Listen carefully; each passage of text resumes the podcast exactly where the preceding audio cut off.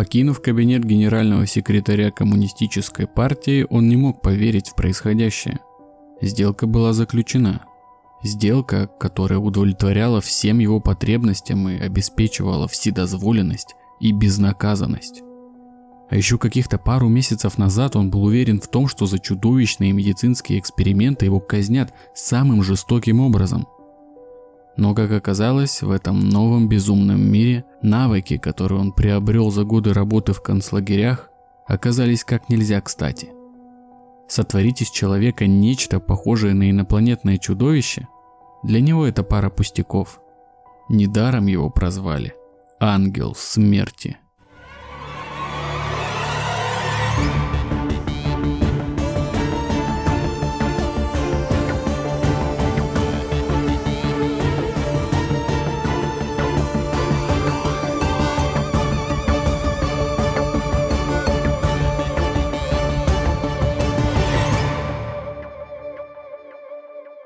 Всем привет! Вы слушаете подкаст «Заговор». Меня зовут Андрей. Привет, я Витя. Мы подкаст о конспирологии. Здесь мы рассказываем вам о теориях заговора, тайнах и легендах и стараемся делать это интересно и весело. Но перед этим всем делом по древним обычаям мы поговорим о том, что у нас нового, как вообще дела. У вас наши дорогие слушатели. Мы надеемся, что все хорошо. А мы сейчас обсудим, как у нас. Да вообще, наверное, все-таки хочется как-то в этот раз обсудить новости не из нашей жизни, а в целом есть, потому что что обсудить. Во-первых, умер один из членов оргкомитета Билдербергского клуба Генри Киссинджер в возрасте 100 лет, архитектор глобалистского мира, как многие его называют, человек, который определенно заслуживает выпуска целого про него, но так неохота это делать. Он сто лет прожил, он столько воды намутил. Это такой странный чел. И Нобелевскую премию мира получал. С одной стороны. С другой стороны, в каких-то странах на него уголовные дела заведены. Короче, тип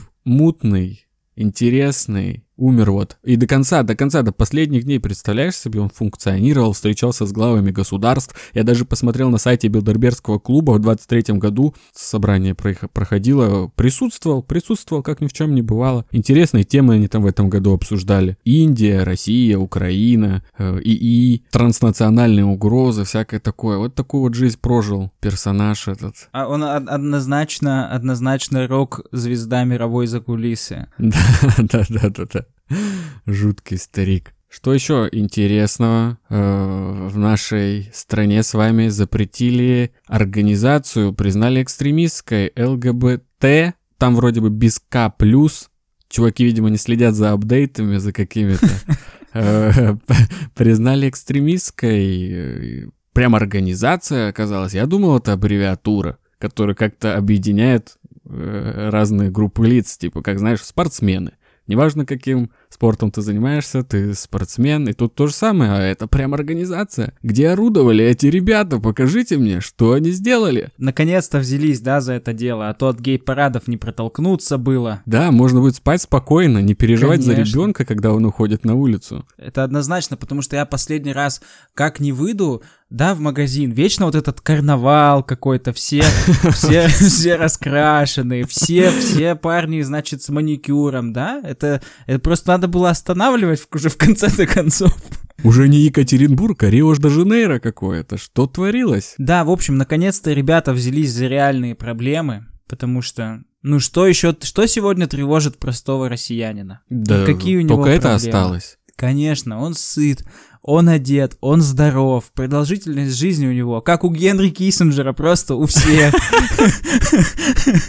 То есть, ну, он, он любит свою работу, у него есть хобби, возможность самореализации. Только ЛГБТ-сообщество ему мешало, мешало изо всех сил. И ну, я вот прям чувствую, что о нас заботятся. Да, есть такое ощущение, есть теплоты какой-то, такого спокойствия, прям, знаешь, материнского какого-то, отцовского. Не вот это вот родитель Одинского и родитель Дванского.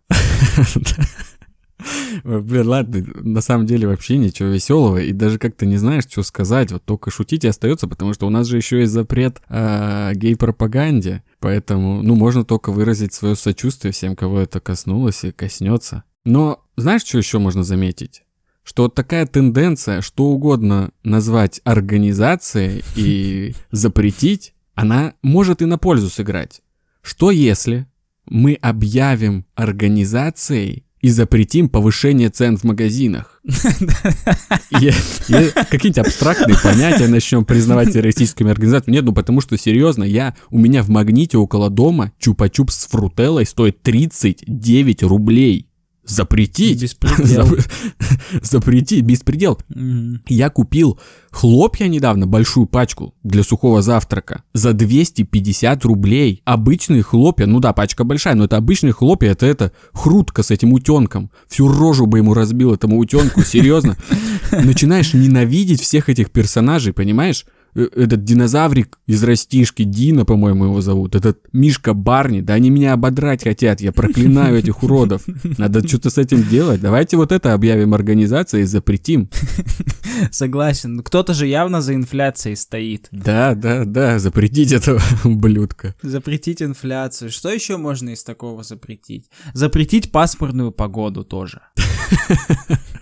Блин, много чего можно запретить. А смеяться над этим это вообще чё? Как? Ну, а что еще остается? Ну да, типа, знаешь, как будто остается один инструмент, и им приходится все, все приходится лечить иронией. типа, буквально да, все. Что бы ни да. случилось, можно только начать э, иронизировать над этим и как-то супер гиперболизировать и показывать свое отношение таким образом, потому что иначе, ну, просто уже невозможно. Да, да, и смех, и грех. Мы напоминаем, что наш подкаст для нас в первую очередь это такая зона безопасности, в которой мы прячемся от э, хаоса окружающего мира, от вот этого урагана неприятных, ужасных, катастрофических новостей и так далее. Тут у нас все немного по-другому. Ну, это как э, сформулировал Питер Макиндо из выпуска про птицы ненастоящие. Мы э, создаем из угрозы дом себе, хижину, иглу, в котором э, нам тепло, уютно и безопасно. Но мы должны напоминать себе и друг другу, что за пределами иглу э, ходят куча упырей, которые сейчас э, побеждают. Поэтому, ребята, без чеснока, креста и осинового кола на улицу не выходите. Ну и пока это все, что хотелось бы обсудить. Перед тем, как мы начнем, конечно же, напомним вам, что у нас с Витей есть соцсети, у нашего подкаста есть соцсети, на которые вы можете подписаться, где вы можете следить за нашими новостями, проходить конспирологические опросы, смотреть на мемы. Также будет неплохо, если вы поставите нам оценку на Apple подкастах, но только положительную. Не забывайте об этом, объективность нам не нужна. Ну и в принципе все, с формальностями покончено, подписывайтесь, следите, мы очень вам за это благодарны. Мы начинаем.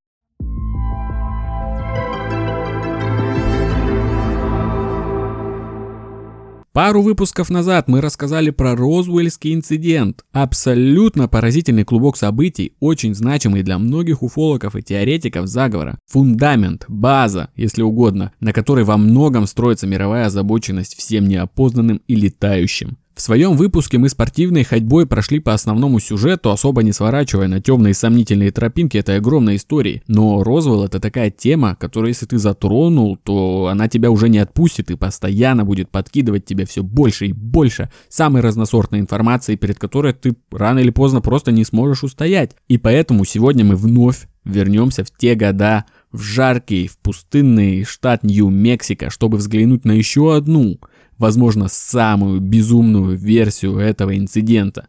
И если в вашей памяти уже остыли события, происходившие в Розвилле в 47 году, о которых мы рассказывали, или вы вообще не слышали этот выпуск, и вам словосочетание «Розвилльский инцидент» ни о чем не говорит, не переживайте. Сейчас наш специальный корреспондент Виктор прямиком из Нью-Мексико проведет вам краткий экскурс. Виктор, вы в эфире, вам слово. Спасибо, Андрей. Итак, жаркий июль 1947 года. Фермер из пригорода Розвелла, штат Нью-Мехико, Уильям Брейзел обнаруживает на пустыре крайне подозрительные, обладающие невиданными свойствами обломки неизвестного происхождения. Он отвозит их местному шерифу Джорджу Уилкоксу. Затем они вместе выдвигаются на военно-воздушную базу Розвелл. Там майор, начальник разведотдела 509-го полка Джесси Марсел, чумеет от такой находки, докладывает начальству, после чего военные моментально заявляют прессе, что они обнаружили и завладели летающим летающей тарелкой. Новость разносится по всему миру, все в шоке. Что же там за тарелка, где пришельцы? Но уже на следующий день из вышестоящего штаба в Техасе выходит опровержение этой новости, где военные заявляют, что данная находка не что иное, как обычный метеозонд. Как так? Почему военные изначально не признали обычный метеозонд? Что-то тут не так. Возможно, но в то время такого объяснения людям вполне хватило, чтобы успокоиться. И только лишь 30 лет спустя, усилиями воинствующих уфологов и Джесси Марселу,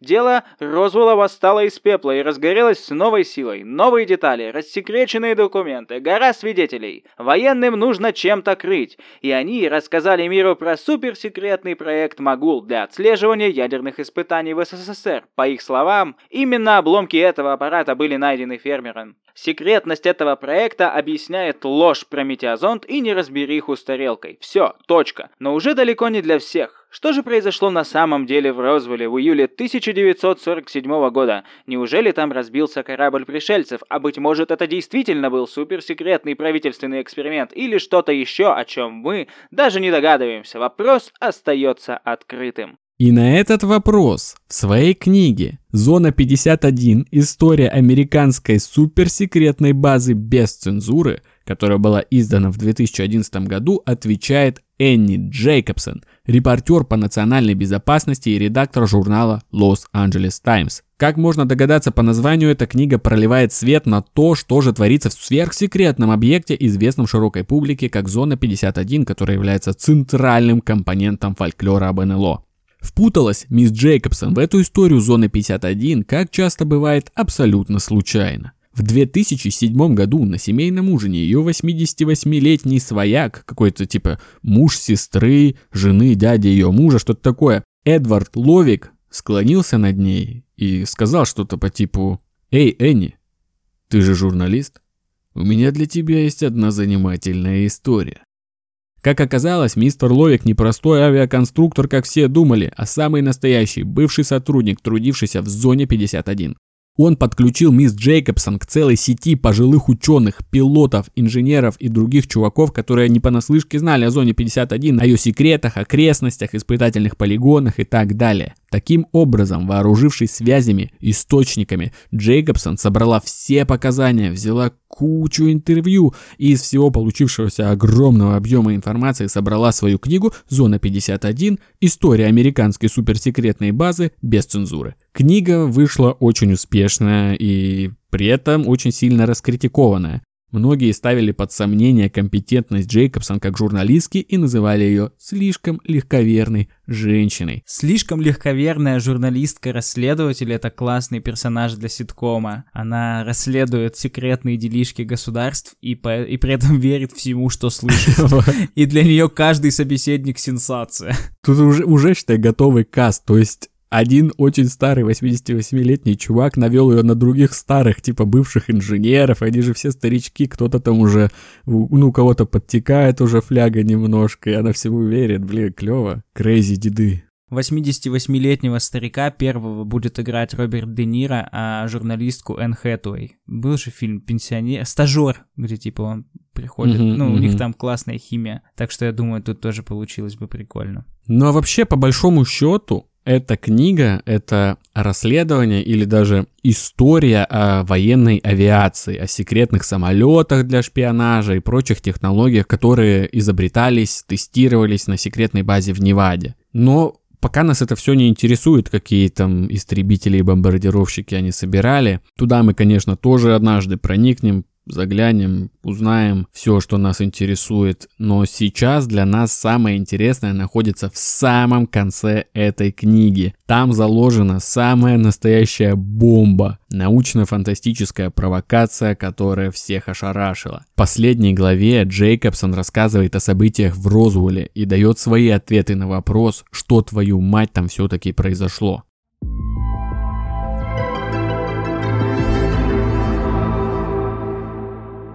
Правительство Соединенных Штатов отказывается признать, что катастрофа в Розвилле когда-либо имела место, но Джейкобсон убеждает нас в том, что это действительно произошло. А поведал ей об этом человек неназванный. Человек неназванный — это как человек разумный, только человек неназванный. Homo anonymous. И знаешь, там картинка типа этого из В значит Вендетта. Да, Гая Фокса. Homo anonymous. Блин, я тут недавно был в одном госучреждении, и у них там календари, а на календаре цитата Гая Фокса. Что-то про налоги. Что-то про налоги у Гая Фокса. Может, это была фейковая цитата, знаешь, типа, чтобы крутого персонажа наделить нужными свойствами. Типа, платить налоги нужно больше. Гай Фокс. Укрываются от налогов только лохи. Возвращаемся человеку неназванному, с которым наша Джейкобсон э, провела 18 месяцев по крупицам, собирая интересующую ее информацию из интервью.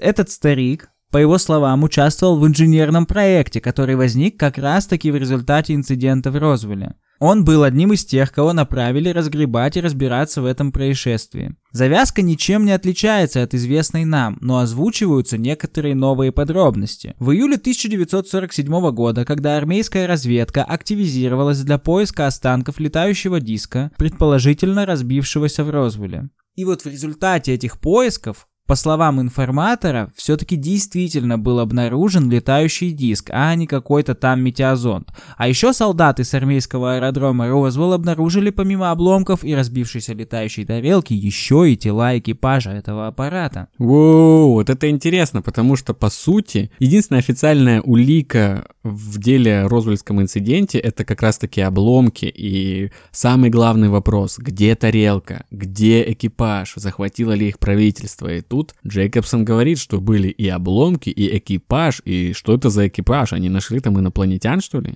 Нет, это были не инопланетяне, но это были и не пилоты, не военные. Вообще, те, кого обнаружили на месте крушения в Розвилле, больше походили на мутантов, которые оказались в эпицентре какой-нибудь техногенной катастрофы. Это были существа очень маленького роста, каждый меньше полутора метров. Их тела представляли собой сгусток анатомических аномалий, жутким образом деформированные и при этом все одинаковые, как будто это некий новый вид существ. И все, что у нас вызывает ужас в их облике, для них это обычный внешний вид. У них были большие головы и ненормальные формы огромные глаза. Вот тут упущение Джейкобсон, потому что она очень круто описывает вообще в своей книге, на, насколько это жуткий был экипаж, но не углубляется в детали, кроме там большой формы головы и глаз, э, каких-то бы подробностей, конечно, хотелось бы про их внешний вид, но, увы, такого нам не удалось найти.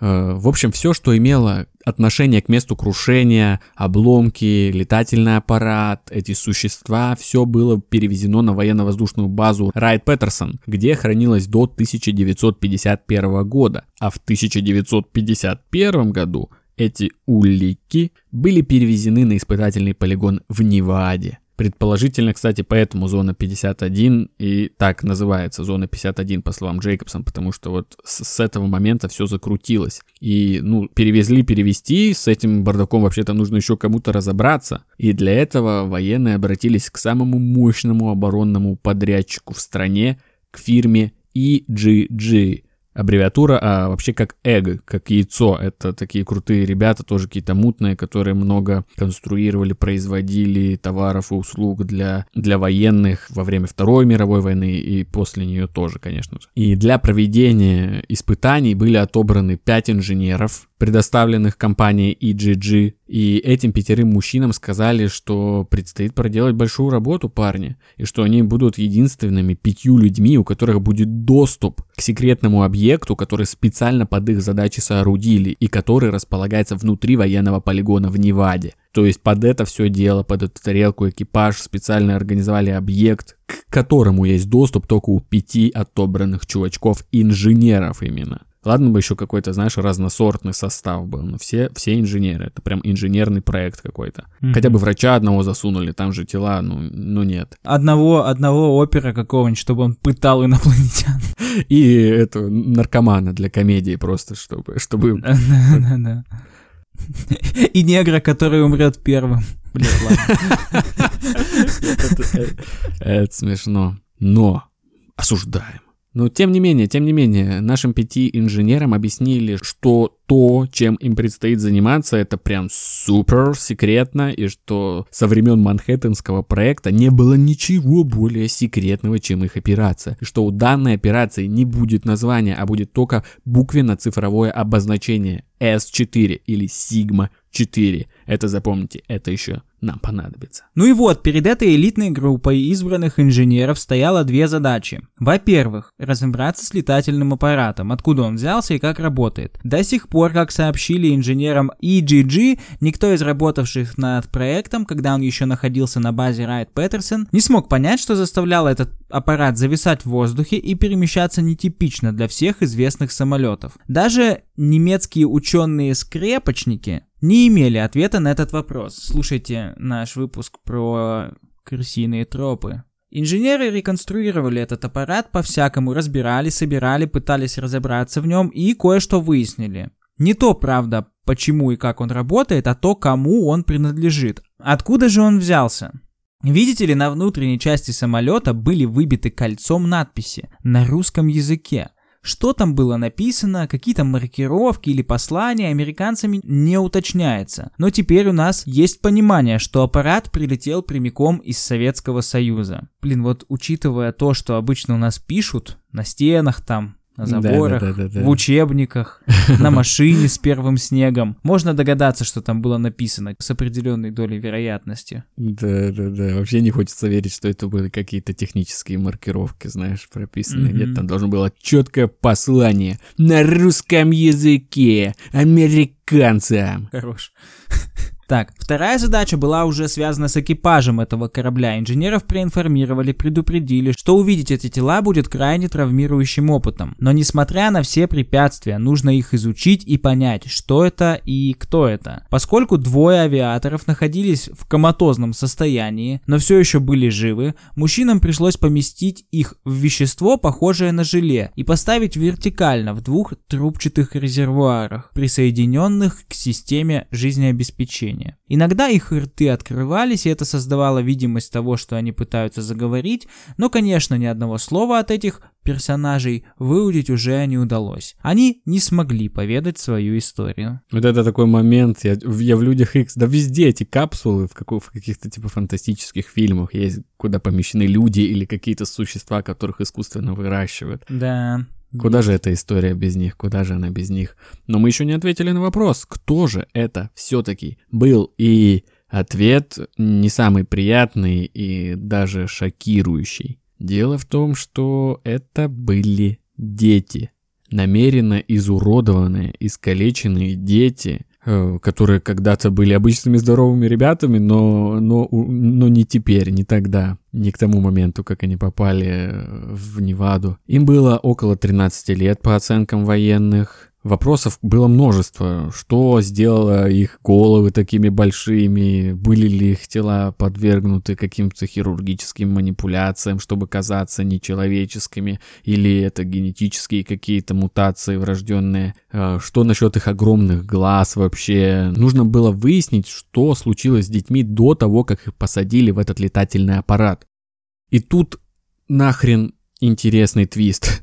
Э, Инженерам сказали, что по слухам, то есть они выясняли это все, применяли все свои связи, коннекты, шпионажи. И как оказалось, э, над детьми якобы поработал сам ангел смерти Йозеф Менгеле, нацистский сумасшедший, который, как известно, проводил в Освенциме и многих других чудовищных местах свои экспериментальные хирургические процедуры, в основном на детях, на близнецах и на, там, в том числе на различных людях с инвалидностями. Инженеры узнали, что незадолго до окончания войны Йозеф Менгеле заключил сделку со Сталиным.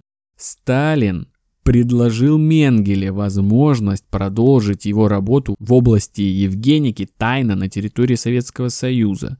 Когда война закончится, мы тебя, мол, пристроим, чувачок, но ты будешь вот мелкие поручения всякие выполнять. И, вероятно, сделка произошла совсем незадолго до окончания войны, зимой 45-го, когда многим уже членам нацистской партии, включая Менгеле, стало понятно, что Германия проигрывает войну, и все высшие командиры, врачи и прочие попадут под суд. Нужно было что-то делать. И, как мы знаем, Менгеле в попытках создать чистую арийскую расу для Гитлера в Освенциме и других лагерях проводил эксперименты на людях, которых считал недолюдьми и с, цель, с целью выведения определенных черт. Жертвами были еврейские дети, цыганские дети, люди с физическими отклонениями, там много чего еще. В книге описаны еще некоторые эксперименты, которые он проводил в концлагерях. И так, тут сказано, что он удалял, например, части детских черепов и заменял их костями из более крупных черепов взрослых. Удалял, пересаживал глазные яблоки, вводил людям химические вещества, из-за которых у пациентов выпадали волосы,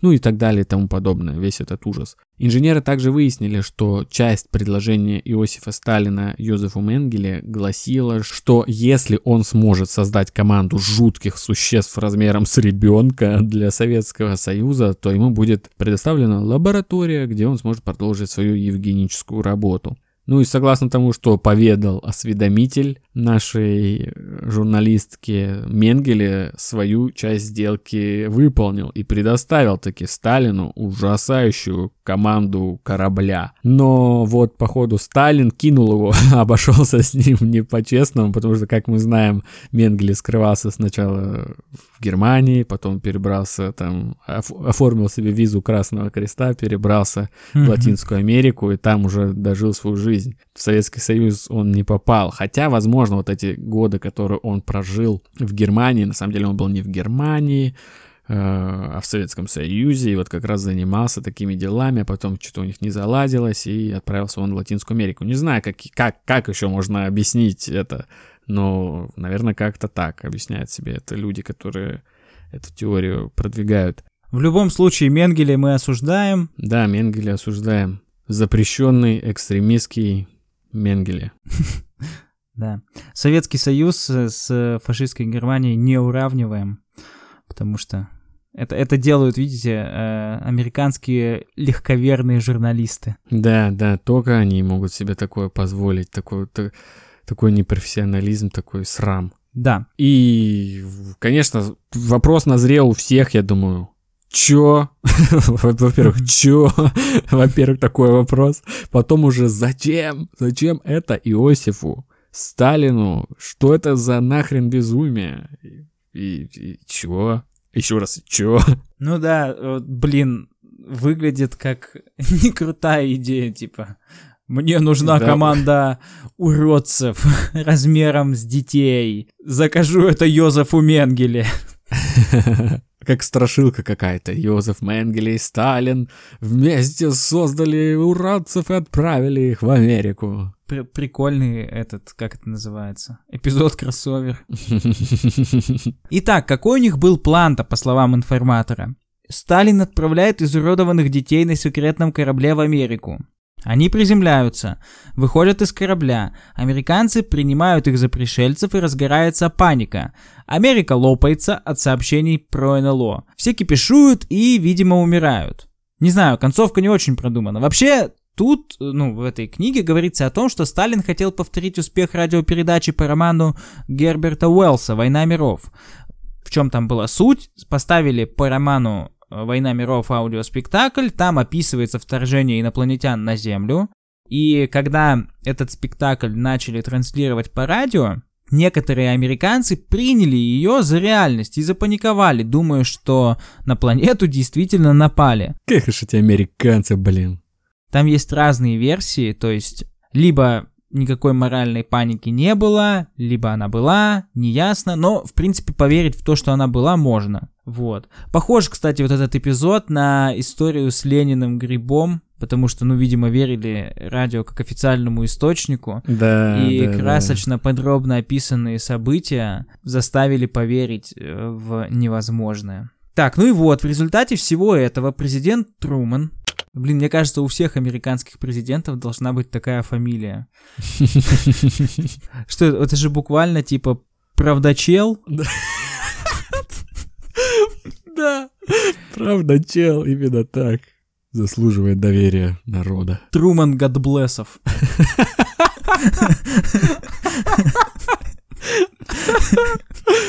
Да, вот реально. God bless Труман, президент Соединенных Штатов.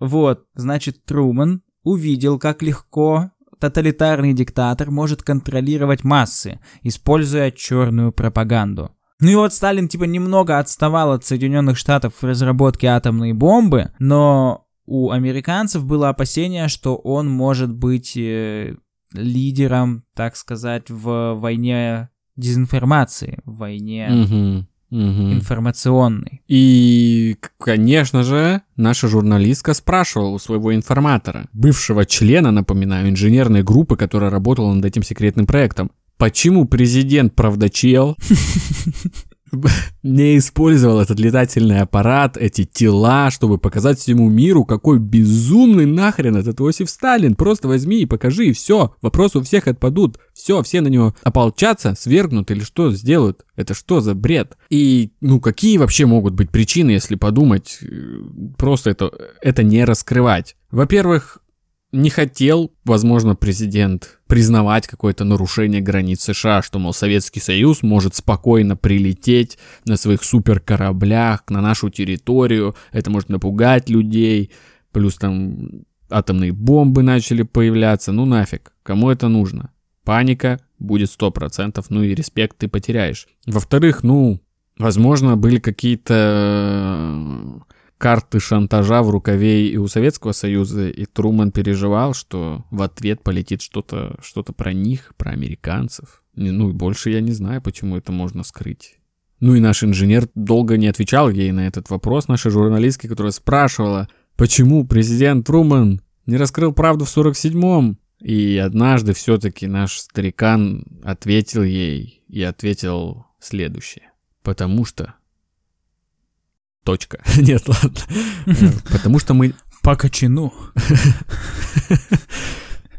Потому что мы делали одно и то же. Они хотели посмотреть, как далеко они могут зайти. Мы делали то же самое. Я делал много чего, чего бы я не хотел делать. Мы тоже проводили медицинские эксперименты на детях-инвалидах и заключенных. Что странно, опять же, они инженеры, там не было врачей. И наша журналистка спрашивает, почему указанию вы действовали?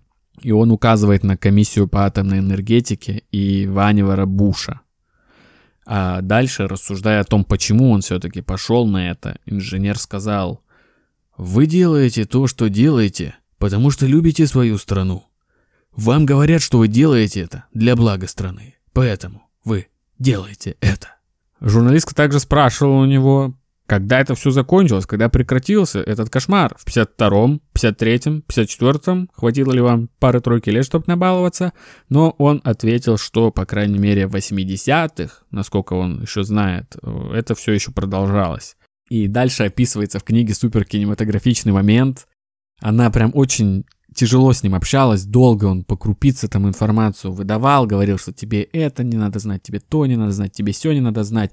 И она уже обросла такой э, информационной базой на этот счет, и в какой-то момент они сидели, ужинали в кафешке, она выложила ему все, что она знает, вот про зону 51, про то, что там творится, выложила как на духу и говорит, слушай меня сюда, если не хочешь рассказывать сам, вот скажи мне, вот я сейчас тебе все рассказала, насколько полна вот моя картина знаний, на что он ответил, Подруга, ты даже половины не знаешь. Тогда она взяла тарелку белую и маленькую гренку из своего блюда и положила гренку в тарелку и сказала, смотри, если то, что я знаю, это гренка, то то, чего я не знаю, соответствует ли этой тарелке или нет.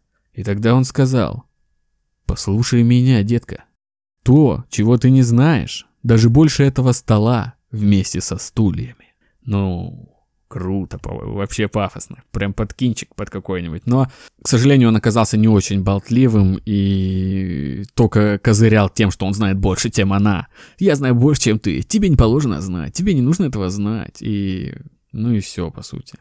Ну нет, какие-то детали, конечно, блин, все, что вы только что рассказали, это с его слов. Что-то он понарассказывал, она вытянула из него многое. Интересно, интересно еще, знаете что? Что вот он сказал, что за ним, за ними, за этими инженерами стояла некая комиссия по атомной энергетике. И эта организация, такое учреждение, которое вот после Второй мировой, когда началось атомное оружие, атомная энергия, они занимались э, содействием развития атомной науки в мирное время и контроля за этим развитием.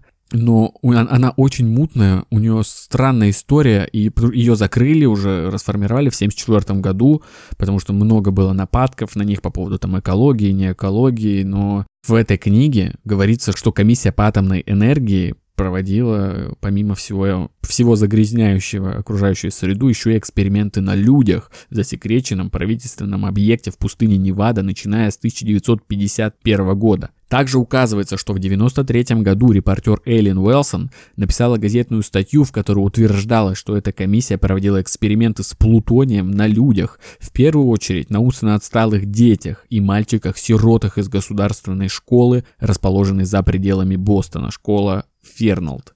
Конечно же, без ведома, без согласия детей, ведома их опекунов, если они были таковые, конечно, нет, конечно, без этого всего.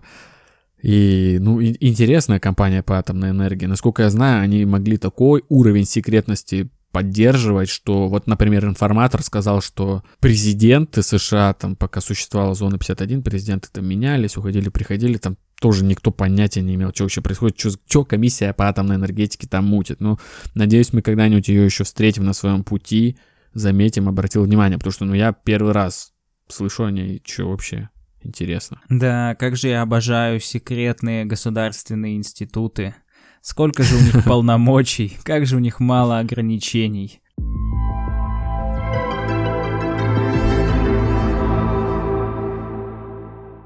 Итак, если вам, как и нам, сложно понять мотивацию Сталина, что заставило его совершить такой до усрачки странный маневр, это мы про репрессии. Не переживайте, тут есть объяснение. Нужно обратить внимание на два схожих момента в истории, один из которых произошел непосредственно перед началом Второй мировой войны, а другой перед ее окончанием. 23 августа 1939 года, за неделю до официального начала войны в Европе, Гитлер и Сталин согласились стать союзниками и подписали пакт Молотова-Риббентропа, означавший, что каждая страна обещала не нападать на другую, когда начнется война в Европе. И все же, почти сразу после рукопожатия Гитлер уже начал строить планы, как опрокинуть Сталина. А уже 22 месяца спустя Гитлер напал на СССР. Второе событие произошло за несколько недель до окончания Второй мировой войны. Сталин, Труман и Черчилль встретились в Потсдаме, Германия, дабы решить, как будет устроен мир после окончания войны. Всего за день до начала этой конференции Америка тайно испытала первую и единственную в мире атомную бомбу на испытательном полигоне в пустыне Нью-Мексико. Ближайшие советники Трумэна предлагали ему поделиться деталями атомного испытания со Сталиным в Потсдаме, но он не стал этого делать. Это не имело значения. Историки ядерного оружия полагают, что Иосиф Сталин был уже хорошо осведомлен о том, чего достигли инженеры Манхэттенского проекта. У Сталина были шпионы в ядерной лаборатории Лос-Аламоса, которые с 1941 года снабжали его чертежами бомб и другой информацией. Ко времени начала Потсдамской конференции Сталин уже вовсю работал над созданием собственной атомной бомбы. Несмотря на то, что он и Трумэн притворялись союзниками, ни одна из сторон не доверяла другой. Вместо этого все они строили планы по созданию собственного атомного арсенала для использования в будущем. Отсюда следует, что черная пропагандистская мистификация Сталина, как ее называет Энни Джейкобс, а именно тот самый летающий диск, наполненный инопланетными двойниками, который в итоге разбился возле Розвелла в штате Нью-Мексико, это могла быть месть советского лидера за то, что Трумэн умолчал об атомной бомбе, и это было воспринято Сталиным как такое повторение, отражение истории с Гитлером. Но это супер поверхностная аналитика, потому что наверняка Жестко. Энни Джейкобс не, не, не была сильна в геополитике, в советских э, вождях и так далее. Месть за что? Странно. Они обычно по-другому мстят, типа там ледоколом в голову и все такое. Это не месть. Mm-hmm. Это уже какой-то... Вот так мог бы отомстить Валдис Пельша с передачи «Розыгрыш». К июлю 1947 года Сталину оставалось еще два года до того, чтобы успешно испытать свою собственную ядерную бомбу. Летающий диск в Розвилле был своего рода предупредительным щелчком по носу Трумана. Типа, тогда у Сталина еще не было атомной бомбы, но у него была уникальная технология скрытого полета, серьезные намерения и зуб на Америку. А появление бомбы – вопрос времени. И когда это время придет, но это уже совсем другая история. Ну просто получается, чтобы не думали о себе много эти американцы, типа у нас есть бомба, мы крутые. Нет, парни, у нас будет бомба обязательно, вот уже скоро. Но еще у нас есть нахрен технология, позволяющая нам залететь к вам вглубь страны и закинуть туда пришельцев. Понимаете? Вы понимаете? Интересно, конечно. Да.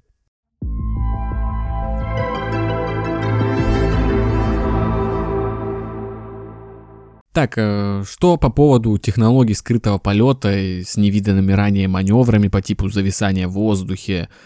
Из теории следует, что Сталин заимел эти разработки из рук братьев Вальтера и Реймера Хортонов. Это два молодых и очень одаренных авиаконструктора, которые во времена Второй мировой войны работали на гитлеровские Люфтваффе, ну, фашистские ВВС, короче. Они и проектировали бомбардировщик-невидимку Хортон Хо-229, в простонародне летающее крыло. Слушай, забавно, что ну, американцев в итоге в космос отправили фашистов. У нас в разработке ядерного оружия серьезное участие приняли фашисты. Ну, это как бы факты, слушайте выпуск про крысиные тропы. И почему они все это не сделали у Гитлера? Типа, может, он реально как в, как в фильме «Диктатор» заходит такой э, на объект по разработке ядерного оружия и типа, что это?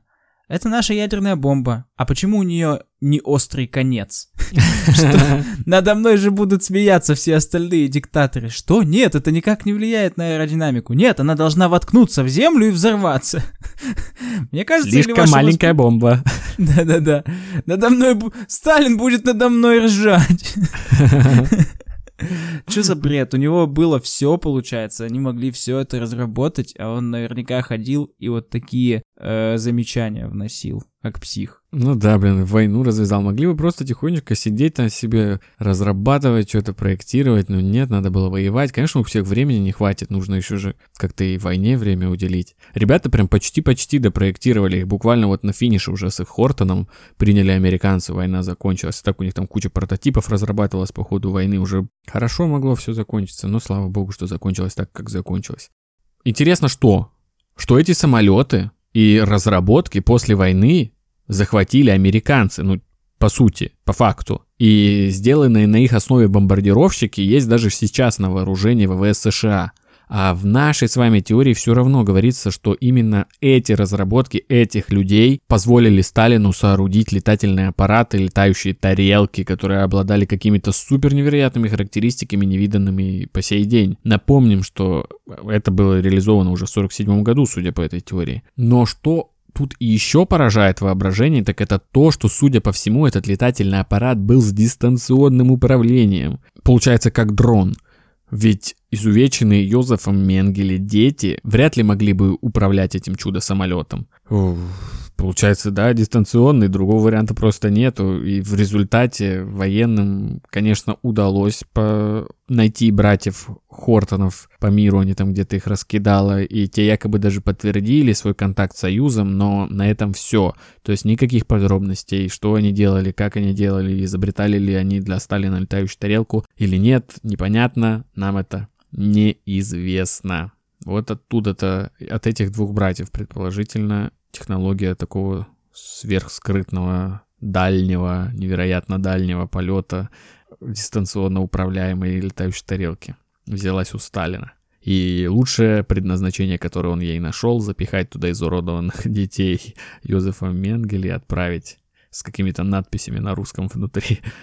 Это что, что-то в стиле фильма «Смерть Сталина», знаешь? Ну, какая-то супер абсурдизация уже. Кучу изуродованных детей, типа что? Да, да, да, блин, очень, очень странная теория. Очень странная теория. И получается еще наличие вот этих надписей внутри самолета, оно говорит о том, что Сталин хотел, чтобы американцы поняли в итоге. Сначала перепугались, а потом поняли, что это сделал Советский Союз. Типа, если бы они этого не хотели, они бы их затерли. То есть нужно было как-то показать свои бицупцы. И что еще прикольно, что так указывается в этой, в этой книге и заставляет тебя немножко так мандражировать, как-то взволновывает тебя, это то, что в архивах комиссии по атомной энергетике есть один интересный факт, он там похоронен, и этот факт, который говорит нам о том, что первое воплощение Манхэттенского проекта в 1939 году, по-моему, оно было, типа первые какие-то потуги в эту сторону, оно имело буквенно-цифровое обозначение S1, сигма-1, а как мы говорили ранее и просили вас запомнить, вот эта операция по работе с розвельскими пришельцами называлась Сигма-4. И получается, где-то между Сигмой 1 и Сигмой 4 есть Сигма 2 и Сигма 3. И что это за Сигмы? Кто расскажет нам об этом? Удалось ли их реализовать? Непонятно. И я вот такие, я вот такие моментики всегда люблю. Я такой, ой, боже, что же там было-то вообще такое интересное? Клево, круто. Но на самом деле мне эта теория что-то прям не нравится. Я когда ее коротко так услышал, записать себе где-то в список тем, которые надо бы разобрать, меня прям больше было куража, но я ознакомился, ну, правда непонятно, Книга-то у нее какая-то большая, серьезная. Она даже с, к Джо Рогану ходила на подкаст, прикиньте, с этой книгой, когда mm-hmm. ее издала. Да, они там общались, он такой говорит, что прям в каком-то желе хранились, да, эти пришельцы? Он говорит, да, да, блин, прям в желе пришельцы хранились, это Сталин. И вообще в книге очень много прям Сталин, Сталин, Сталин. Я помню, там даже был абзац в этой главе, где написано, что вот вся эта херня, типа ядерное оружие, вот эти зоны 51 со своими шпионскими самолетами, это необходимость для победы над тоталитарным диктатором и вообще, блин, ну, не знаю, по-моему, по-моему, они пытаются обосновать так любое зло, которое сами творят. Тоже ну, да, такая да, особенно, да. особенная черта. Типа, да, да, это нужно, чтобы победить диктатора. Но вы же буквально сами сейчас убиваете людей. Ну, блин. Вы не понимаете, это другое. Ну что, что тут хочется сказать? Сталин и Менгеле, да, по-моему, они никак не могли пересечься даже теоретически, но вот тут это стало возможно благодаря этой книге. Всегда это создает новые смыслы, в них можно найти что-то для себя, какие-то образы интересные. Не то чтобы я верил в то, что это так, но интересная, интересная теория, хотя бы даже тем, что автор, э, инсайдеры описали такую ситуацию, да, вообще как это жесть, типа операция на детях инвалидов, чтобы сделать из них инопланетян, но это прям крепота э, серьезного уровня, то есть. Это, ну, это не просто, на первом уровне этого не достичь, это надо, это, это надо преисполниться, чтобы вот тебе такая мысль в голову пришла, ну и вообще, опять же, вайбы холодной войны, начало холодной войны, они сами по себе описаны, да и вообще это время, и все договоренности, вся эта фигня, мне кажется, она и по-прежнему окутана вот таким да. э, флером секретности, время совершенно секретных документов, совершенно mm-hmm. секретных проектов, э, шпионских игр, э, научных открытий. Ну и, конечно, истории с таким вайбом мне всегда заходят. Так что как-то так. Но не то, чтобы я верил, что доктор Менгеле делал инопланетян из больных детей. Да-да, это... Я, я... Вот меня прям очень смущает позиционирование автора этой книги, что... Как к этому относиться? Вот я не читал первый, ну, все, кроме последней главы, я не читал. Я так коротко посмотрел, там про разные самолеты, про истребители.